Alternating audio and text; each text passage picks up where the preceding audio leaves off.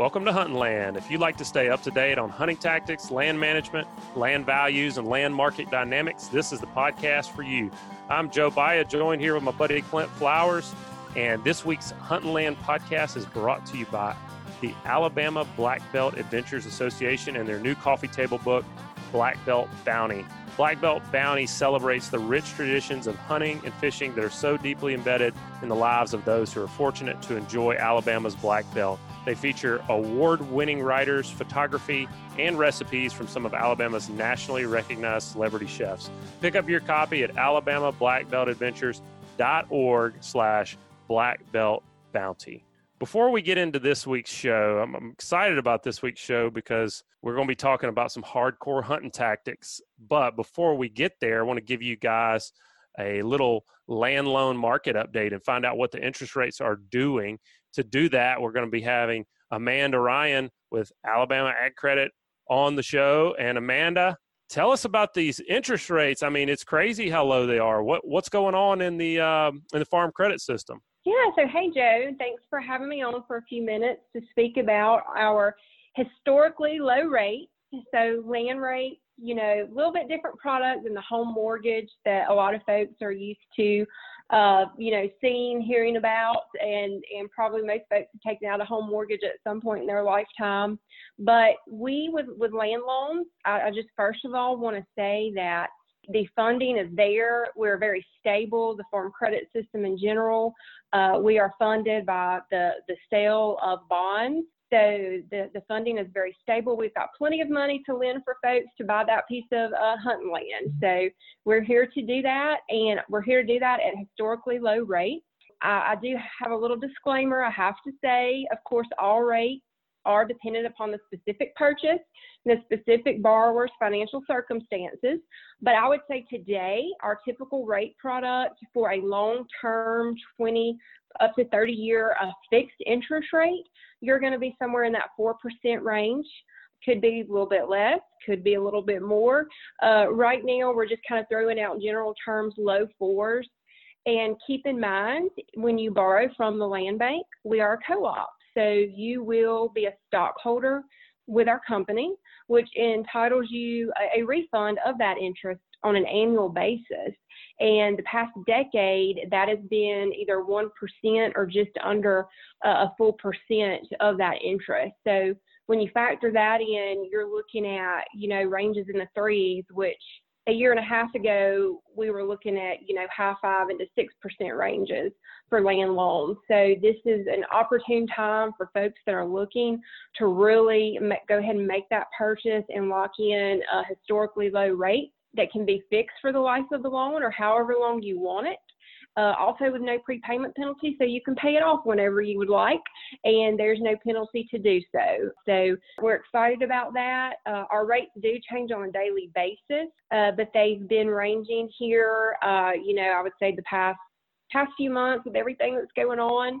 Uh, the markets are a little volatile, so we do get daily funding numbers. But you know, these numbers that I'm I'm talking about today, uh, they are a good indication, I think, of where we'll be for the uh, short future anyway.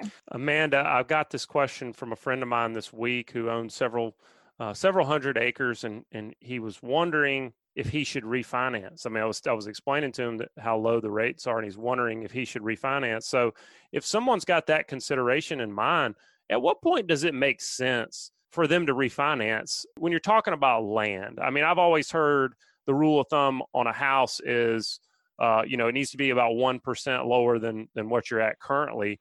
Sure. Is it that way with land as well? That's a good rule of thumb. You know, you want to look at how many years left you have on your existing loan.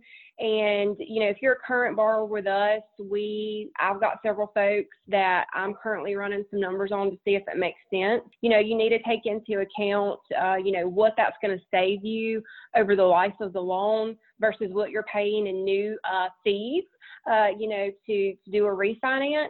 So typically, you know, for my customers, if basically if they can recoup their closing costs, uh, you know, right now we're looking at folks as long as they can recoup those new closing fees that they're having to pay for their refinance, you know, within the next couple of years, and it's a long-term loan, then absolutely it's something that, that we are recommending because it's going to save them a lot of interest costs in the long run. And typically where we're seeing that, yes, is a, is a percent or so. But again, it depends on their loan balance and how many years they currently have left on that existing loan versus what they're looking at in a refinance situation. But that's still a pretty good indication with that 1%. But eh, again, depending on their specific circumstances, could be you know a little bit less could be a little bit more. Well we say that a lot on here. It depends and you know it really does pay just to pick up the phone and call somebody there and get your specific questions answered. And you know one of the things since since the covid-19 you know change on on all of our lives and and the economy and people's psyches one of the things that i've seen a tremendous increase in is the number of urban dwelling people that are looking to buy anywhere from 20 on up to say 100 acres seems to be the sweet spot. I've seen you know i'm seeing where people are interested in buying more than that but that is definitely a, a niche right now that we are just getting i would say twofold the number of calls that we've got. And you know so for for people that own land in that acreage range now is a is a, a great time to put it on the market because there's a ton of people looking but when I talk to these folks that have never bought any land before, they've got a lot of the same questions. And one of those questions is always, well, what kind of terms, what kind of down payment? You talked a little bit about that there's 20 and even 30 year fixed rate options. One of the things that uh, people aren't clear about is is what kind of down payments are available out there. And I mean, aren't there some some products uh, through the FSA, you know, which is uh, under the USDA that will allow on up to like 95% financing. Is is that available? That is now that is the Farm Service Agency, which is a division of U.S. Department of Agriculture. They do have. We are a um, we are a lender with them, a preferred lender. Uh, Alabama Credit is a preferred lender with that particular government agency, where we are able to partner with them uh, pretty, you know, seamlessly in order to, there are a couple different programs. They have like a down payment assistance program, and then they also have a guarantee program where they were, they will guarantee us as the lender up to, in certain circumstances, that 90 95% range. Uh, so, yes, there are typically land loan, you're looking at a 15% minimum down payment uh, to get you into that property. There are typically that's going to be a cash investment of that initially, and then we will come in and finance that that remaining balance.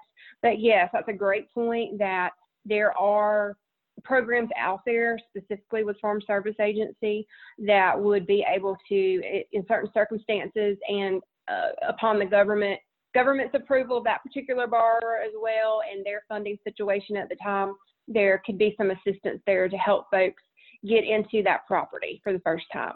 Well, Amanda, thank you for catching us up on the uh, the land loan uh, rates that are just just like you said, historic right now. If folks want to call you uh, or talk to someone uh, there at Alabama Ag Credit and and get some answers for their specific situation, maybe a piece of land they're looking at, what's the best way for them to reach out? Sure. So thank you so much for that opportunity. We are, of course, uh, we are here in uh, Spanish Fort, Alabama, just for those that don't know. And our local number to the office here, uh, that's 251 626 2929 uh, they can ask for me. We have a couple other other lenders here in our office that would be glad to speak with anyone, especially just with general questions.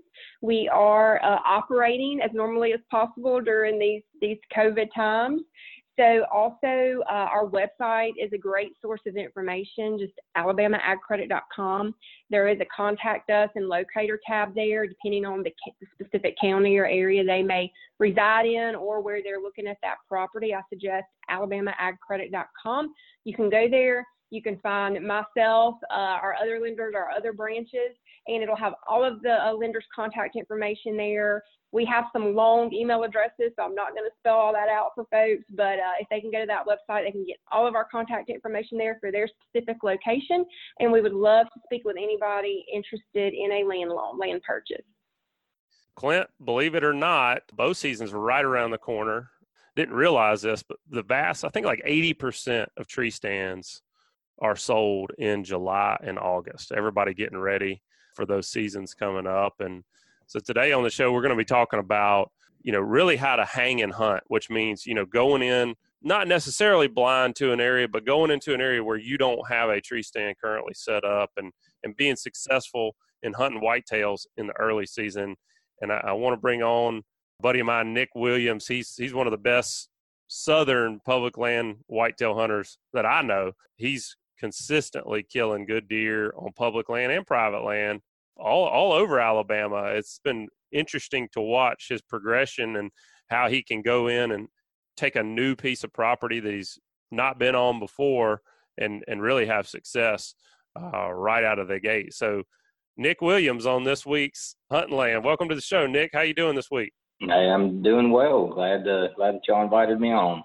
Yeah, man. Well, we're looking forward to talking a little bit of scouting because I know you you do some scouting pretty much year round, right? I mean, when do you like to scout for the early season? I scout year round in, in one way or the other. Once it gets hot, I don't I don't walk out and bust a lot of brush, but I do a lot of stuff. I'm a big believer in postseason scouting. I'll I'll go out and take my squirrel rifle um, I, I scout for deer, you know, during turkey season. Uh, a lot of my turkey hunts turn into deer scouting trips, and then once it heats up, I spend a lot of time either aerial scouting or just driving the roads on some new WMAs. I do that all through the summer, and then once small game season starts back up, I'm usually uh, squirrel hunting and looking for deer sign, and I, I do a lot of scouting uh, during the season. If I'm not on anything that interests me, instead of sitting all day, you know, if I if I don't have faith in a spot, I'll climb down and go find something that gets me excited again. So I, I think most people don't scout enough, and I I try to. I'm a big believer in the 80-20 rule. I believe that if you got the time to do it, 80% of your recreational time hunting should be scouting, and you'll be more successful that way. Well, you mentioned scouting at the end of the season and scouting during turkey season. And yeah, today I want to talk about very early season hunting for whitetail specifically. And so when I scout postseason, I'm generally thinking about the end of the next season. As I as I'm finding those patterns, I'm thinking about the end of the next season. When you're scouting, when are you going to do your scouting for the early part of the season, and and what are you most focused on? Yeah, a lot of it, as far as those those first few weeks, really all of those season, I kind of consider to be the early season. It's still hot. You can hunt in shorts, flip flops.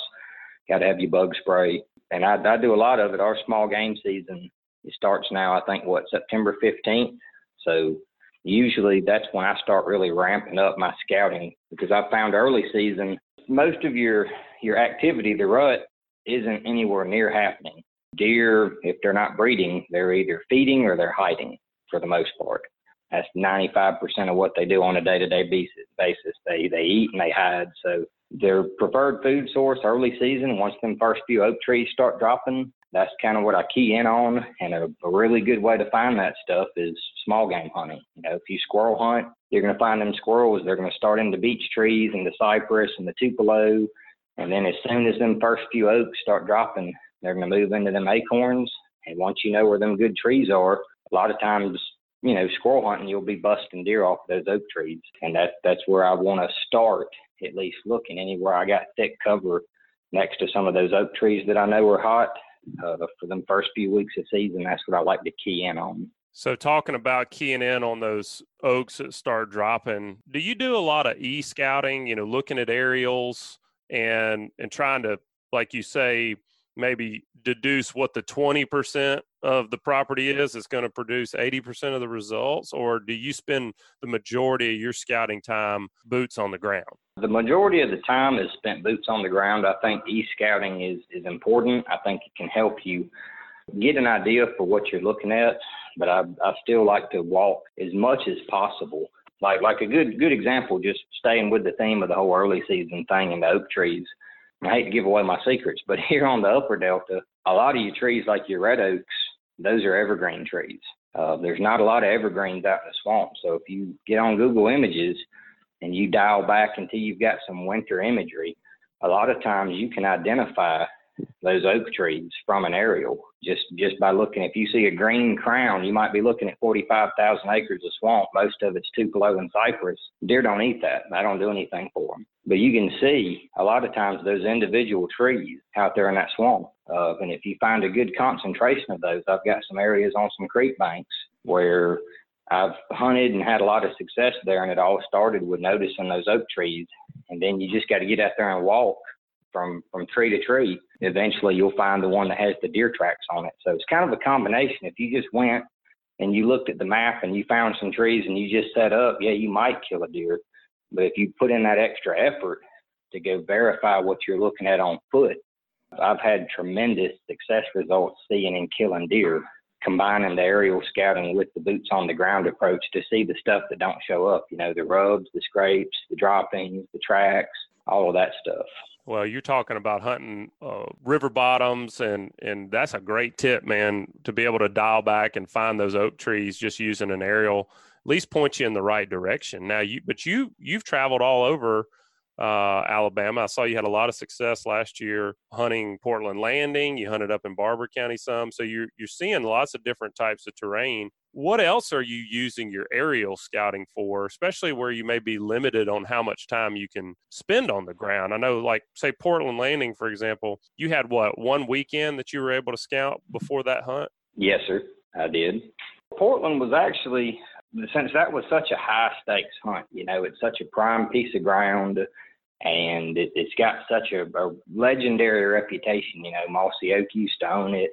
As I started digging into it, I started realizing just how lucky I'd got. Only having them them handful of days to hunt it, I was so amped up. I actually, believe it or not, I believe my unit that I was assigned to, I think I saw every square inch of it uh, with boots on the ground scouting.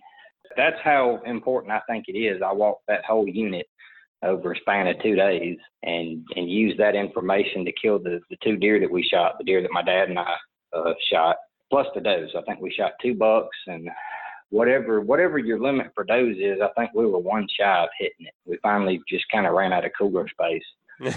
um, yeah, it was a crazy hunt, man. Definitely. Anybody that gets a gets a chance, if you're not registering for the SOA, I hate to say it because it's hurting my own odds, but if register for the SOAs just just do it. If you're if you're on the fence about it, just go do it. It's an awesome time if you get drawn. Barbour, you know, was was kind of kind of different. It's a lot lot more territory. Uh, and it was the same thing. I just had a weekend hunt and I had zero time to scout. You know, I showed up like nine o'clock in the evening, met some buddies, pitched a tent, and you know had to have a spot to hunt and come two three o'clock the next day. So I I used aerials for that. And mainly what I what I look for you know, deer are real simple. People overcomplicate them, but a deer wants to eat, not be eaten, and then for about a month out of the year, they they want to procreate. That's all that's on their minds. They don't they don't worry about doing their taxes or what the elections look like or anything like that. They just want to hide, eat, and screw when the time for that comes. So sounds awesome. If, if yeah, if if you're not hunting, yeah, it's a great life, right? I wish my life ran that way, but if you're not hunting rut, that's the two things you need to look for. Where can they hide? What can they eat? And if you can find a good thicket, that gives you both. You know, that gives them plenty of green growth and nobody's going to bust up through a thicket or even if they try, they're going to end up spooking deer in the process of it. So I found actually a, uh, a streamside management zone in the middle of a recent clear cut and walked in there, actually waited, put on a pair of chest waders and waded a creek and cut through that creek up until it widened out, that SMZ widened out and, and gave me a good thicket with some good oak trees. I, I got on a nice buck up up on there. Couldn't ever seal the deal on them, but I saw deer every day, and I shot two pigs. One of them was probably about 250. I actually got her euro mounted. She's got some some real good cutters, and you know a pig like that, that's that's like a deer. If that pig survives, especially those quota hunts up there on the uh, on Barbour County, where you got like 500 people on the WMA every day on the weekend hunts, you know that's that's a good place to be. That's a good indicator you're in a good area. So one of one of the things I struggle with with early season hunts is that you know we want to go out, we want to get our spots kind of picked out, and you know get our strategy together. And I'm always struggling of how far in advance of my hunt that I can go out find sign and then feel like that sign is is going to be reliable come opening day or, or come come the day that I'm going to be able to hunt. So, and think, you know, like you were talking about with with oak trees, you know, a hot oak tree that can turn on in, in a week and completely change patterns. So, when it comes to, you know, actually pre-scouting, how far in advance of, of an early season hunt do you feel like you can you can count on the sign that you're seeing to produce a good hunt? Early season, to to be honest with you, it's about my least favorite time to hunt, just because of the weather and because of what you're talking about. It it's right there in that transition zone, right? So you got a lot happening. You got deer transitioning from you know soft mast, you know fruits and and fresh green leaves and stuff like that. They go from eating yaupon and the American beautyberry and, and briars and stuff like that, and they start transitioning over to those acorns. And like you say, that can be, you know, within 24 hours, a tree can go from being not to hot. And then you've got hunting pressure, you know, that they deer have been unmolested all through the summer. Now you start putting hunting pressure on them. So, you know, patterns hold, rut patterns, that tends to hold year after year after year. Um, good bedding areas, during the winter once all your foliage is down. Those tend to hold year after year, but for preseason scouting or early season scouting, if I find something hot, I want it to be hot now, and I really want to hunt it now. I'm I'm not going to go out like there's some guys. I mean, I'll, I'll squirrel hunt and and scout that way and to try to find areas, but I always double check when I go to hunt something in the early season. If I got an oak tree I was wanting to hunt, I'm gonna walk up under that oak tree, and if I don't see droppings and tracks and crushed acorns, if I don't hear acorns hitting the ground, you just you need to move. And and sometimes you don't move 50 yards and you find a new oak tree, and and then sometimes you might be on a ridge out in the swamp, and all them oak trees might be turned off, and you got to go find something new. So it's uh it's it's very difficult. You can't rely on patterns. I think that's the period where I've struggled in the past trying to come up with a plan like you're talking about and stick to it and I've I've realized a little bit more success in recent years. Just you know, if I don't like a spot, just keep walking and, and don't be shy about hunting something that you know that you found that day. You know, I might walk up on a tree, and I, I did this last year. I killed two deer, walked up on an area, and and either saw deer off in the distance, or bumped deer, or saw a real good sign, and climbed up in a tree. And 15 minutes later, had deer under the stand. So I think that's the key in the early season is to really stay on top of those changing food sources. So what I'm uh, what I'm hearing you say, and, and I, I can echo that, is that when you're scouting well in advance of early season hunts, it's more about learning terrain, learning vegetation, learning where the thickets are, travel corridors, and things of that nature. But then you're really going to have to get in there close, fairly as close to your hunt as you can stand, and confirm those food sources, confirm those fresh tracks, that hot sign.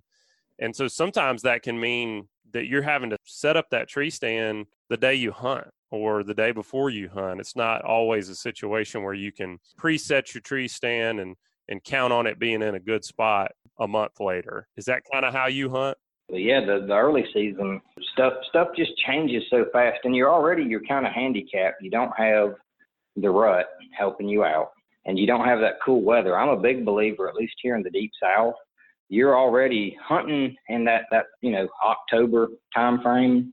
Down here, it could still be 90 degrees in the daytime, and a deer can't sweat. They're they're just not moving that much in the daytime. You know, I got buddies that feed, run cameras.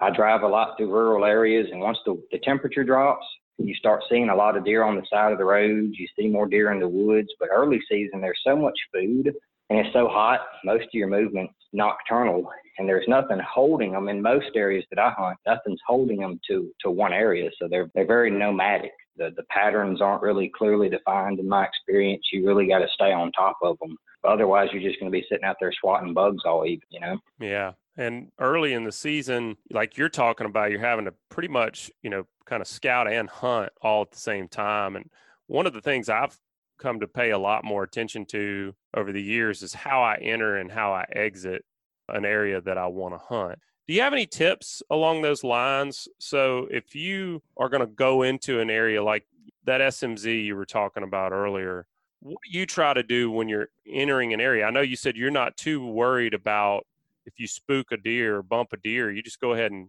you found them at that point. There may be other ones in the area, but what are you thinking about with regards to entering and exiting where you want to hunt that day? It depends. Sometimes you just got to grin and bear it, get to it the only way that you can get to it, or you know, if, if you find something, you know, right then. A lot of times, if you're doing the whole hang and hunt thing, you know, you you might not have accessed it just right. And I and I, I'll be honest, I screw up a lot of hunts bumping deer too hard. I, I had a real good hunt last year, or it could have been a good hunt, but I just just approached with the wrong wind. I was really trying to get back to a different area and ended up walking in a real nice little kind of a peninsula that stuck out in the marsh. Just had a bunch of oak trees and palmettos. I jumped four deer up out of it. You know, and it's one thing if you jump one deer, but by the time you jump four of them, that's you know the odds of there being a fifth kind of get a little bit low. If if I know what I'm doing, if I know the terrain, anytime it's possible, it's really it's pretty simple. Again, people overcomplicate it. You just need to think about where do you think the deer are, and how can you get by them in and out. But Sometimes that's not possible. If if at all possible, I'll approach by water. I'll come in by boat or by canoe. Um, that SMZ, I you know I came in by chest waders, so that was a a really awesome entry route, and I kept using that for the rest of the weekend. You could put your chest waders on, and you could walk that that little stream had cut six to ten foot banks. So you're walking on a sandy creek bottom with water that's anywhere from ankle to about you know navel deep and you can use your headlamp. You can do whatever you need to do because you're you're basically walking in a tunnel through the mm-hmm. woods, you know. So, so unless unless something happens, those deer hear you when you get out of your truck or something. I I I, did, I don't think I spooked any deer going in or out. It was time consuming, you know, wading that creek and try not to pop a hole in your waders or drop your gun and your stand in the water, stuff like that. But if you can get water access, water access is awesome as much as possible. Staying with the established trails where deer are used to humans traveling. That's a big thing. I really don't like. It's kind of a catch 22 because your food sources, that's really food and bedding is all you have to hunt in the, in the early season. But bedding, you know, you can count, there's always going to be deer in a bedding area and with a food area, especially if you're hunting in the evening, uh, you know, your your odds of having to get by deer are just so strong. And that's why in early season I'm not very picky. I shoot whatever deer comes out. I'd rather spook them with an arrow than let them sit there all evening and then have to climb down on top of them when I leave. You know, that mm. that can be very difficult. A lot of times, like people hunting food plots, I don't hardly hunt food plots anymore because it can be some awesome action in the early season.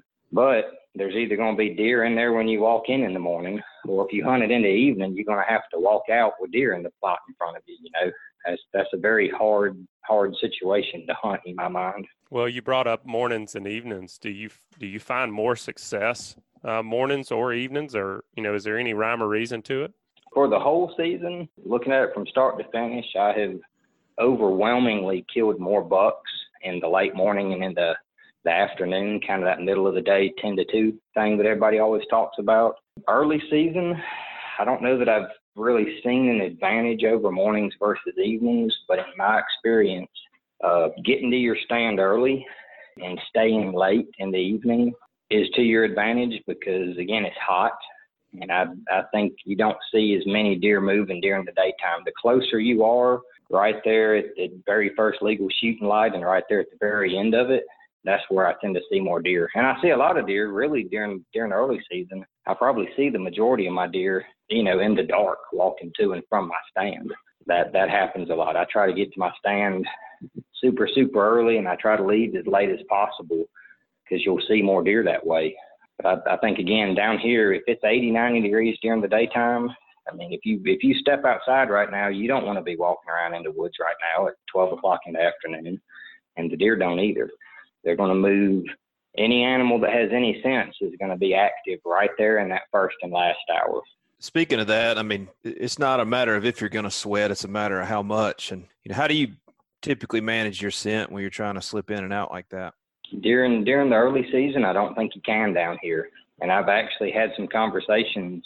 Uh, I've been lucky enough to talk with John Eberhart. I don't know if you're familiar with him, but he's a uh, he's he's a big saddle hunter. He's probably the biggest advocate for scent control that I know of, and not not to to speak for him, but in our conversations, I think even he was skeptical of what a scent lock suit or something like that would do for you when it's 80 to 90 degrees and humid, no wind, all that. It's just uh you know, in the winds, the weather patterns too. In in my experience, you start getting those kind of predictable northwest and northeast winds later in the season, right? Most of our weather comes out of like Chicago.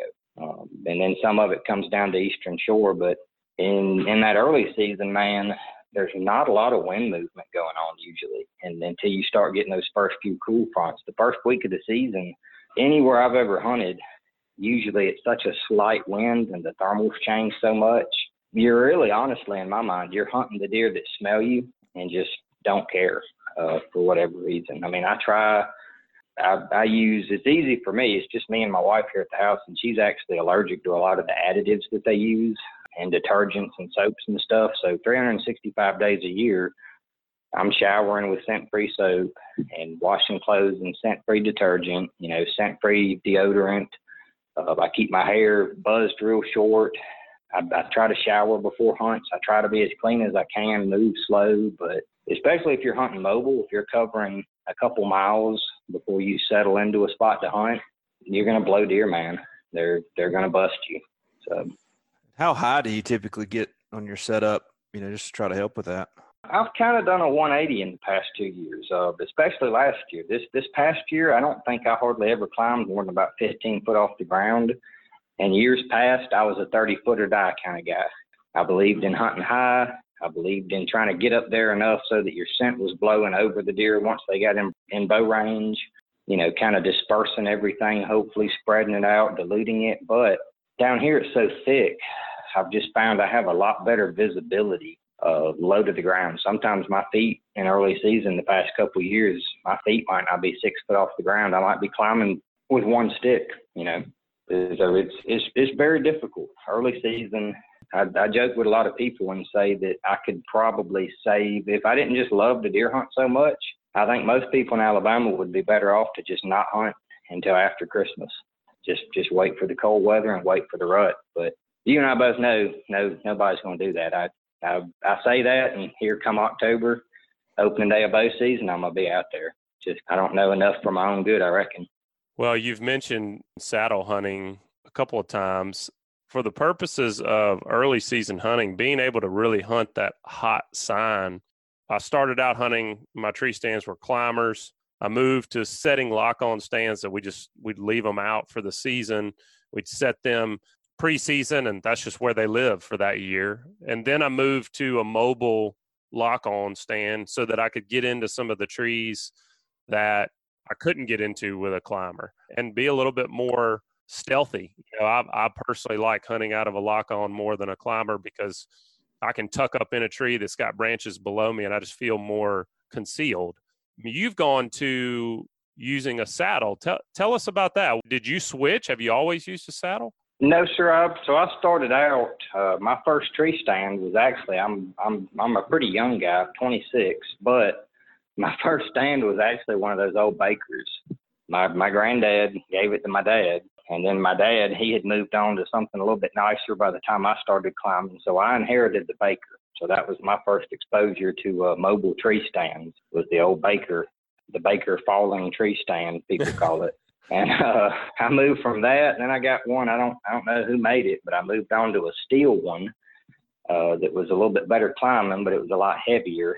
And then once I guess about the time I started college, I, I started working at a sporting goods store, and I was able to find an XOP hand climber at a pretty good discount. I think I paid like seventy five dollars for it, uh, brand new in the box and I hunted with it and and thought I had it made at that point, man. It only weighed 20 pounds, folded up flat. I put backpack straps and a kidney belt and a chest strap on it, and I just I thought I was the man. But then I I started hunting more public land, started walking further and further, and had a lot of hunts that. You know, I'd I'd been carrying that stand all day. You get back to these truck and you're like, man, I've I've been walking all day. I never found anything I wanted to hunt. I'm just carrying this 20 pound piece of steel through the palmettos and the the smilax and the the thickets and everything mud up to my knees like there's got to be a, a better way to do this so i played around for a little bit just hunting off of the ground uh, with a stool i still do that from time to time but that's a very very hard thing to do especially early bow season trying to get something done eye level with the deer so i, I started reading come across john eberhart's books uh, come across, read a lot of stuff by actually Dr. Uh, Dr. Robert Shepard, old, old Dr. Bob, and uh, up up in out of I think he's around Tuscaloosa. So it, that piqued my interest because he was a local guy that was using one, and both of them kill way more deer than I'll ever kill. So I was very interested in it. I managed to get my hands on an old Trophyline tree saddle. Just kind of went from there. Found the saddlehunter.com community, made made a lot of friends, and uh, just just kind of got involved with that community, and just started collecting gear. I bought you know, several saddles, Aero Hunter.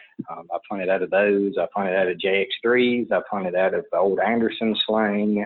Lots of them. I've tried a lot. Some of them I only hunted in them once and threw them away or sold them to somebody else. And some of them I've put probably weeks worth of time in them if you add it all up. So I'm I'm pretty hardcore at this point. I had for a while. I held on to an old Windwalker. Spent a lot of time looking for it because of uh you know, Warren Womack, he's a big fan of, of the lock on brand of the Windwalker and I think the Limit. So I hunted with that a lot, liked it okay, but you start carrying a saddle, you start getting to the point where you can pack everything up and not have any metal on metal contact, not have anything sticking up over your shoulders or, you know, out past the frame of your body. And you go from hunting with 25 pounds of stuff to you're hunting with five or 10 pounds of stuff and and you can crawl on your belly up under a downed log, or you can throw your pack up the bank and climb out of your canoe, you know, up a up a six foot bank, and it it just completely changed my hunting experience. So, are you exclusively saddle hunting now, or do you still use fixed position stands on you know some of your private land? How how do you do it?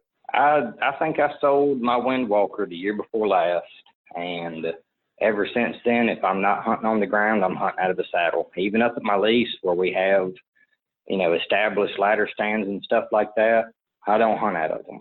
And, and like I killed, actually, I killed a nice little six point last year, pretty little buck. He, I killed him in a spot that probably wasn't 75 yards behind the ladder stand that my, my dad had hung. But that, that deer, the deer had figured out once that ladder stand went up, they figured out that's where the people were and and my dad, he he was kind of messing with me. He's like, "Man, you hunting my spot?" And I'm like, "Man, I'm just hunting the deer that you don't ever see anyway." You know, all that there was a trail that ran about 50 yards through a little dip in the terrain, just a real subtle, didn't show up on a topo map, but it was just enough of a dip and there was just enough vegetation that if you were sitting in that ladder stand, them deer could slip right by you. And I, I ended up killing a doe and that little buck about 15 foot off the ground right there, 20, 30 yards off of that trail. You know, looking at the ladder stand the whole time and just being able to key in on that was the difference between sitting there watching the birds and killing deer. Nick, when you're setting up and you're doing a hang and hunt, you know, where you're going in, you're finding fresh sign and you're setting up that day, what do you do to be able to trim lanes? I mean, do you just trim them and not worry about, you know, making racket or that kind of thing? How, how do you handle trimming your shooting lanes if you're doing a hang and hunt? I I don't, and I bounce a lot of arrows off a lot of limbs. but, I mean, I mean, you never know. Like that's a that's another big thing about a saddle. I'm real good, or, or I like to say I've gotten real good about getting in the general vicinity of deer. But I hunt with guys who they can, you know, set up so that deer come out on their strong side and stuff like that. I'm not very good at that. Like I can I can tell you this is the area that a deer is going to come through, and I can generally give you an educated guess as to whereabouts they're going to come from, but I, I, I probably shoot half of my deer off of my right hand side. So unless I'm trimming lanes out to 30 or 40 yards all the way 360 degrees around a tree, I've just had so many experiences where I trimmed lanes and the deer don't show up in that lane. Or or you trim the lanes and you know the more the more time you spend on the ground and the more stuff you're touching, the I think the more you're hurting your odds if something comes through that area. And also on public land, I had a really bad experience three or four years ago. I found just the prettiest little primary scrape area. It was right on the edge, transitioning from a marsh to some mature pines that had a lot of palmettos up underneath them. You had some good oak trees, and you had, I mean, there were probably 20 scrapes in an area, you know, not the size of my front yard rubs everywhere, big, big, nice, gnarly rubs where you could tell that deer had a lot of, you know, knots around the base of his antler, you know, not just a slick rub, something where he had left strips of bark on it, just a real nice buck up in that area. And I found a shed. So I, I was finding deer beds, I was bumping does, and I was like, man, this is going to be awesome next year. So I went And I prepped that area, set up a tree, and didn't leave any marks, just left a, a GPS breadcrumb trail through there. But I trimmed good shooting lanes out into that marsh. And this place was probably a two mile walk back from the parking area. And it was probably 300 yards off of the nearest little walking trail. And I come back next year about middle of January, kind of prime time rut. There was a summit tree stand somebody drug out there and just bolted onto the base of the tree. And they had cut more shooting lanes on top. I had tried to be discreet, but this dude had literally gone through and he had cut down some of the trees that had rubs on them to make the shooting lanes. And uh, I was I was so mad I just about took his stand off and threw it off in the swamp. I just I just walked, I walked away and I have not been back to that area since. I, well, I do I, not like people finding my spots. I don't want to hunt there if somebody else is hunting there. So yeah, I, I try to be very low profile. Well, and that sounds like that's another uh, you know another feather in your cap for for the saddle is that you're you're not alerting humans to your locations as well if you don't if you don't trim. So it sounds like you've gotten away from trimming uh, at all, really. I guess. I mean, you know, if you're on private land, it's a little different scenario. But even still, you're hunting a lease. You're you're competing with other guys that are leasing the land with you, and they they find your stuff too. It definitely happens. Say the only time I trim, I will go up and lease and trim. Me and my dad, we lease it. It's just the two of us. We work together, and I'll I'll go up there in the summer and take a chainsaw if I need to and and make you know a 200 yard long rifle shooting range and and stuff like that.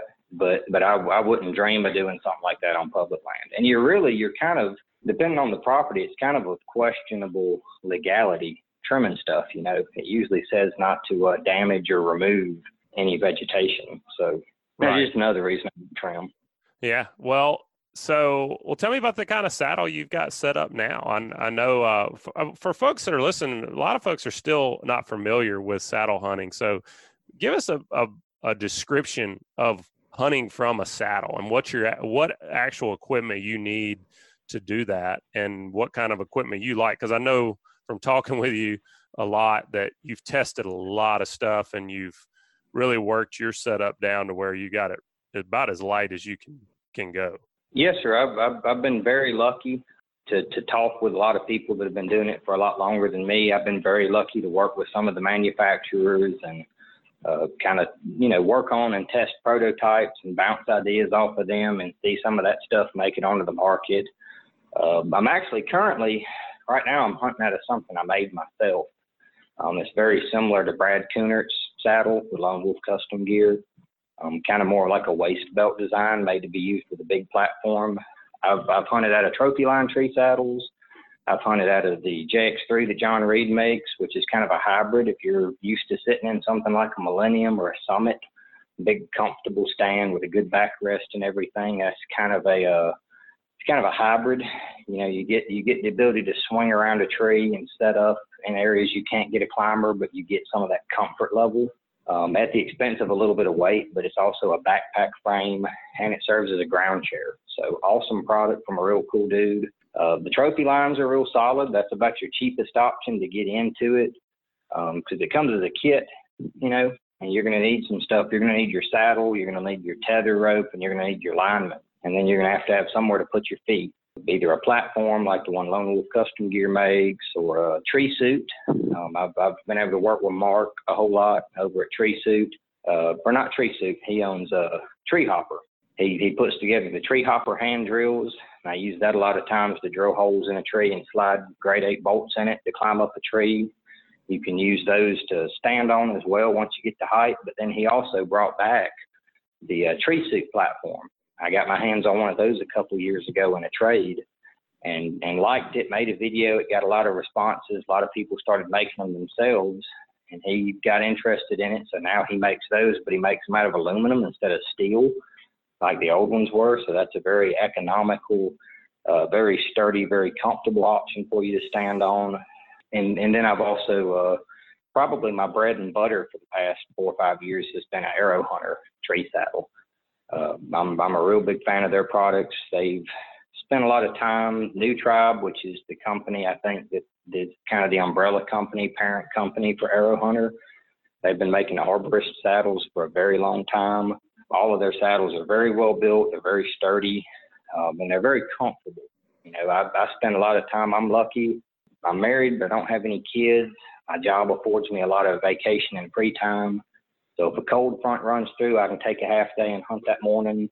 I get a lot of three day weekends. I get a couple weeks vacation for the holidays, and I use a lot of it to hunt. So I'll, you know, spend all day in a, a comfortable, well made saddle is to me more comfortable than any stand I've ever sat in.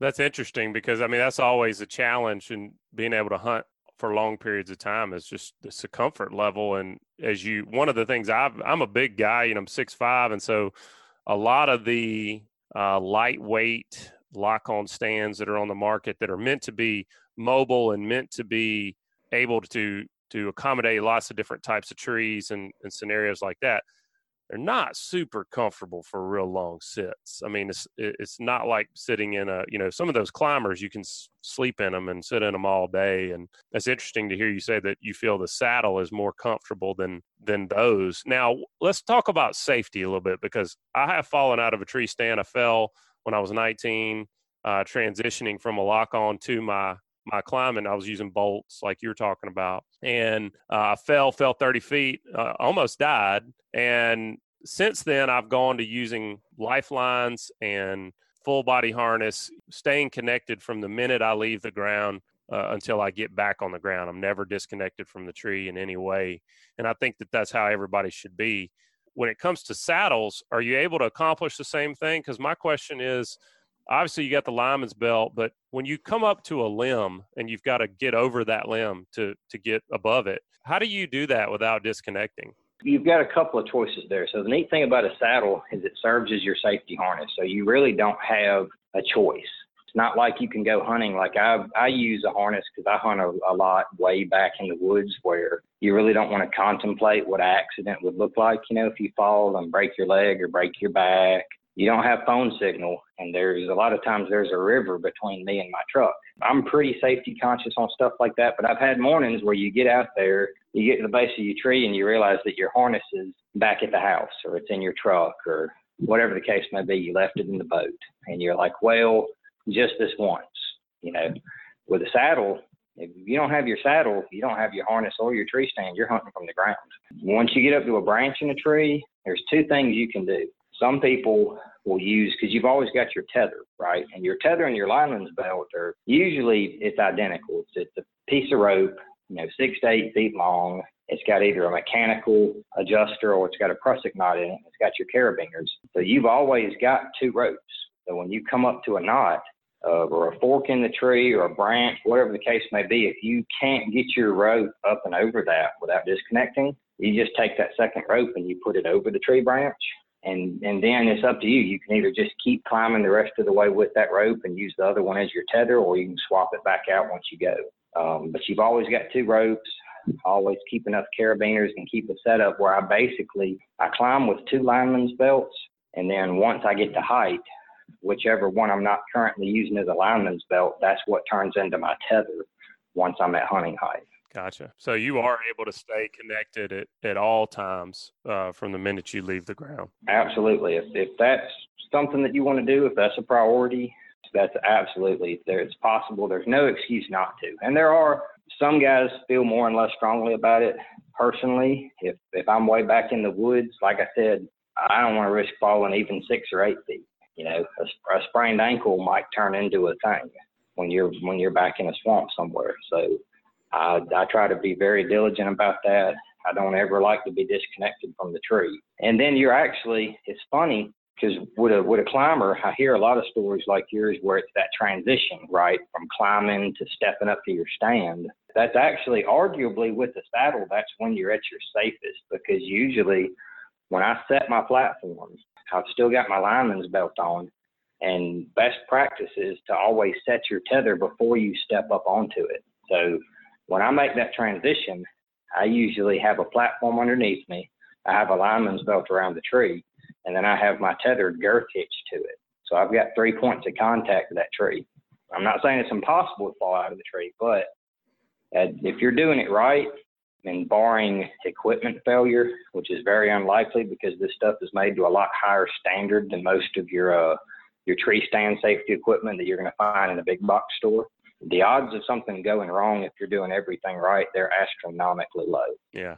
Well, coming from a guy who's laid in the woods for six hours wondering who was going to come decide to pick him up, if anybody was going to come, you do not want that. It's uh, it's not a good thing, and and you you, you got a responsibility to come back home to the people that need you around, and uh, safety is paramount, no doubt. Now you are talking about traversing thousands of acres of public land. You're talking about hunting a couple miles from your vehicle. What do you use to get all this stuff back in there? I mean, it's great that it's lightweight, but if you've got a deer down two miles from the truck, what are you doing to get them out? What kind of pack are you using? You know, I don't use a very big pack. I don't. I don't like them. Uh, I guess I'm feeble-brained because a lot of the big packs they have a lot of straps and buckles everywhere, and they kind of start confusing me. Uh, the ones that have a frame on them, they always seem to get hung on stuff, or they're just huge once you get them up in a tree. You know, and, and then you've got to either leave it at the base of the tree, or you got to share space with it and try to maneuver around it. So my pack, uh, I don't think they make it anymore. Uh, Badlands used to make it. This the fleece pack. It was a really interesting material that they used. It's kind of fleece on the outside, and then it's got like some neoprene fabric, I believe, or some foam on the inside. I think they called it Mutex. So it's a very, very quiet pack. Um, not like some of the nylon and polyester materials you see on other packs, but it's it's a soft pack, no internal frame. Uh, my saddle stuff it wads up into a ball usually that's you know not the size of a soccer ball hardly. I can I can really fit everything. I usually wear my saddle, so if I'm hunting with a tree hopper drill and my bolts, that all rolls up into something about the size of a coke can. My saddle, I wear it on my waist. My ropes, they stay in accessory pouches all that I carry for gear usually is a little bit of bug spray, two compasses, and a headlamp, and, and my kill kit. You know, just a pair of gloves and a trash bag, and uh, the Havalon knife with a couple extra blades. So anything really, if you think if you had something like a JanSport backpack, that's going to hold all of your gear and have enough room left over that you can quarter up and debone a deer and put it in there. Good thing about deer down here is they don't get very big. So it's a blessing and a curse. When it comes time to get them out, it's really not that hard. If it's got antlers, I usually end up strapping that to the outside of the pack or just carrying that in my hand. Now, with my platform set up, along with custom gear stuff, I usually don't use a pack because you can strap your sticks to that platform. I usually just carry my essentials in my pockets.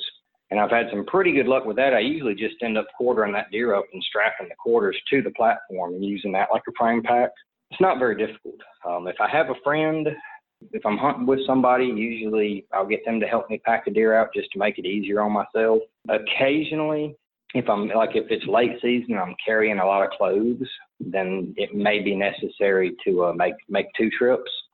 But I always tell people, you know, you you have to carry your setup every single time you hunt, and you pack a deer out if you're lucky once every four or five hunts. For me, anyway. Yeah, if you're like Clint, it's once every four or five years. So yeah, yeah. Um, well, I mean, that you say that as a joke, but like seriously, when the time comes and you've shot a deer, you're going to be riding that high. My experience is you're not going to mind making two trips in and out of the woods if that's what you have to do. If I'm hunting somewhere where I can't quarter one or I can't gut one, or whatever the case may be, I just walk back to the truck, drop everything off, cool off for a second, eat lunch, drink a bottle of water, and then head back in the woods, you know, to, to get them out however I need to, whether if it's with a cart or, you know, if it's up at my lease and I can drive a truck back there, I'll do that. Uh, last year I had a deer. I had a buddy help me get him out. I went in by kayak and I could have got him out, corded him up and put him in the kayak, but I had to cross a swamp and a beaver dam and it was just a long walk and then it would have been a long paddle. So I ended up making a phone call and saying, Hey, I'll, I'll split the meat with you if you'll load up in your boat and meet me here. And then he helped me drag it out. So getting a deer out of the woods, you'll figure out a way to do that when the time comes. Yeah. Yeah. Great stuff, man. Well, sounds like it's uh, made you more successful definitely in, in your pursuits. And uh, it's interesting. It's a, still a relatively new concept for most people that are hunting whitetails and but it sounds like it is a great way to get an edge in the early season and really be able to set up on that hot sign. Now i know nick you you do a, quite a bit online uh, in in the community so folks want to read a little more about saddle hunting and get some more information and see some product testing where do you like to go and where do you contribute your information? I'm probably most active saddlehunter.com forum. Uh, my username there is Nutterbuster. It's a uh, nick, yeah, it's a, it's a nickname I picked up. I like to squirrel hunt, so. Uh, but then I'm also I've got a I've got a YouTube channel up. Um, I, I get on there. Probably start doing that more as we get closer to season. I've kind of slacked off on it here in the summertime, but there's a YouTube channel it's called Nutterbusters. You know, I'm, I'm on several of the little local uh, Mobile Tensaw Delta forums and stuff like that. I pop through there every once in a while, and then I actually have a, a Facebook group that I started last season. It's the uh, Alabama Saddle Hunters Facebook page, um, and I started that because as saddle hunting grew, it kind of got you know, you started to see it get a little bit more commercialized. You started to see company pages and uh, the forum you know, got a little crowded, a lot of new faces. So I started that Facebook page, and it is just, with a few notable exceptions, it is exclusively people who saddle hunt here in the state of Alabama. So that's a really good source, I think, if you're looking to try to meet with somebody and test some of this gear out before you drop down the money for it. That's that's a real good resource. You know, meet people that are using a saddle to hunt your neck of the woods. Well, Nick, it's been enlightening, man. We appreciate you joining us today and sharing some of your your hard earned knowledge on those early season tactics and also your use of of tree saddles. We'll be looking forward to talking to you again soon, and and hopefully you get drawn again for another one of those SOA hunts. We'll be checking back in with you, buddy. Thanks for joining us. Absolutely, thank you for having me on here. Clint, you know, I like talking to Nick because a guy can break down a, a piece of land that he's not intimately familiar with and but I tell you what, he gets intimately familiar with it because that Joker walks, man. He puts in his time and talking about the Portland Landing SOA, it just kind of brings to mind a lot of people get focused on owning a lot of land. And a lot of times, man, you just got to buy a piece that adjoins an acreage like that. I mean, you've sold some tracks here recently. Uh, one comes to mind in particular that butted up to a lot of land, right? Yeah, uh, we've sold some land inside the um, upper delta management areas, two tracks, one inside and one that abutted it. And, you know, especially those with, with camps and things like that, people just rush through them because they see the opportunity of having, you know, they've got their own little piece of ground, but then they can have direct access to those larger areas too. And then we've sold some larger tracks that abut management areas or SOAs as well. And we've got some active listings now that join SOAs and management areas. Like we've got one on the Tombigbee River, 600 plus acres that joins the SOA there uh, outside Salitpa in Clarke County, Alabama. But what that does really is it, it, you've got your own property to manage, but then you've got active management around you with little to no pressure. So you're really getting the benefit of both worlds. And then if you draw the tag or whatever the appropriate case is for for each property, you can walk straight off your track and go hunt another thousand acres, or sometimes like in the Delta area, you know, 60,000 acres. You know, that, that really changes the game as a private landowner when you're able to be that versatile. Yeah. And so, you know, if you're, if you're a landowner that uh, owns a small acreage that abuts one of these tracks, you're going to get, you're usually going to get a higher price per acre than, than what is average. And if you're a buyer who thinks maybe they don't have enough money to, to own a big piece of land, reach out to us because we can identify the tracks that, that abut these uh, management areas that give you access to larger acreages while only owning a smaller acreage. And it's a great way to get started owning some land. If you want to reach out to us at any time, uh, you can contact us at 855 NLR Land, uh, or you can reach out at pros at landhuntin.com. Folks, that's going to wrap it up this week. As always, please be sure to subscribe, rate, and review wherever you listen to podcasts. And if you'd like us to email you the podcast each week, just head over to greatdaysoutdoors.com slash land to join our weekly email. This week's Huntin' Land podcast has been brought to you by Wildlife Management Solution. The experts at Wildlife Management Solutions can guide you on selecting the best forage for your soils and goals. So give them a call at 877 400 8089 or check out their website with more information and a full dealer list at productsforwildlifemanagement.com and also Bay County Armory. Are you looking for a purpose built AR 10 or AR 15? If you are, be sure to check out Bay County Armory. BCA builds firearms that suit your individual needs, built for the task you're going to tackle, whether it's hunting, defense, or something else altogether. Bay County Armory, purpose built AR 10s and AR 15s will guide you in designing the firearm of your dreams. Check them out at baycountyarmory.com or give them a call at 850 832 2238. And also, the Alabama Ag Credit, buying real property isn't the same as buying in town. If you're in the market to purchase your own piece of paradise or need an operating line for your farm, give our friends at Alabama Ag Credit a call. As the local experts in rural real estate financing, they can help you with everything from homes and land to tractors and crops. Because sometimes natural resources need financial resources, and while some lenders don't get it, they do. Learn more by visiting alabamaagcredit.com.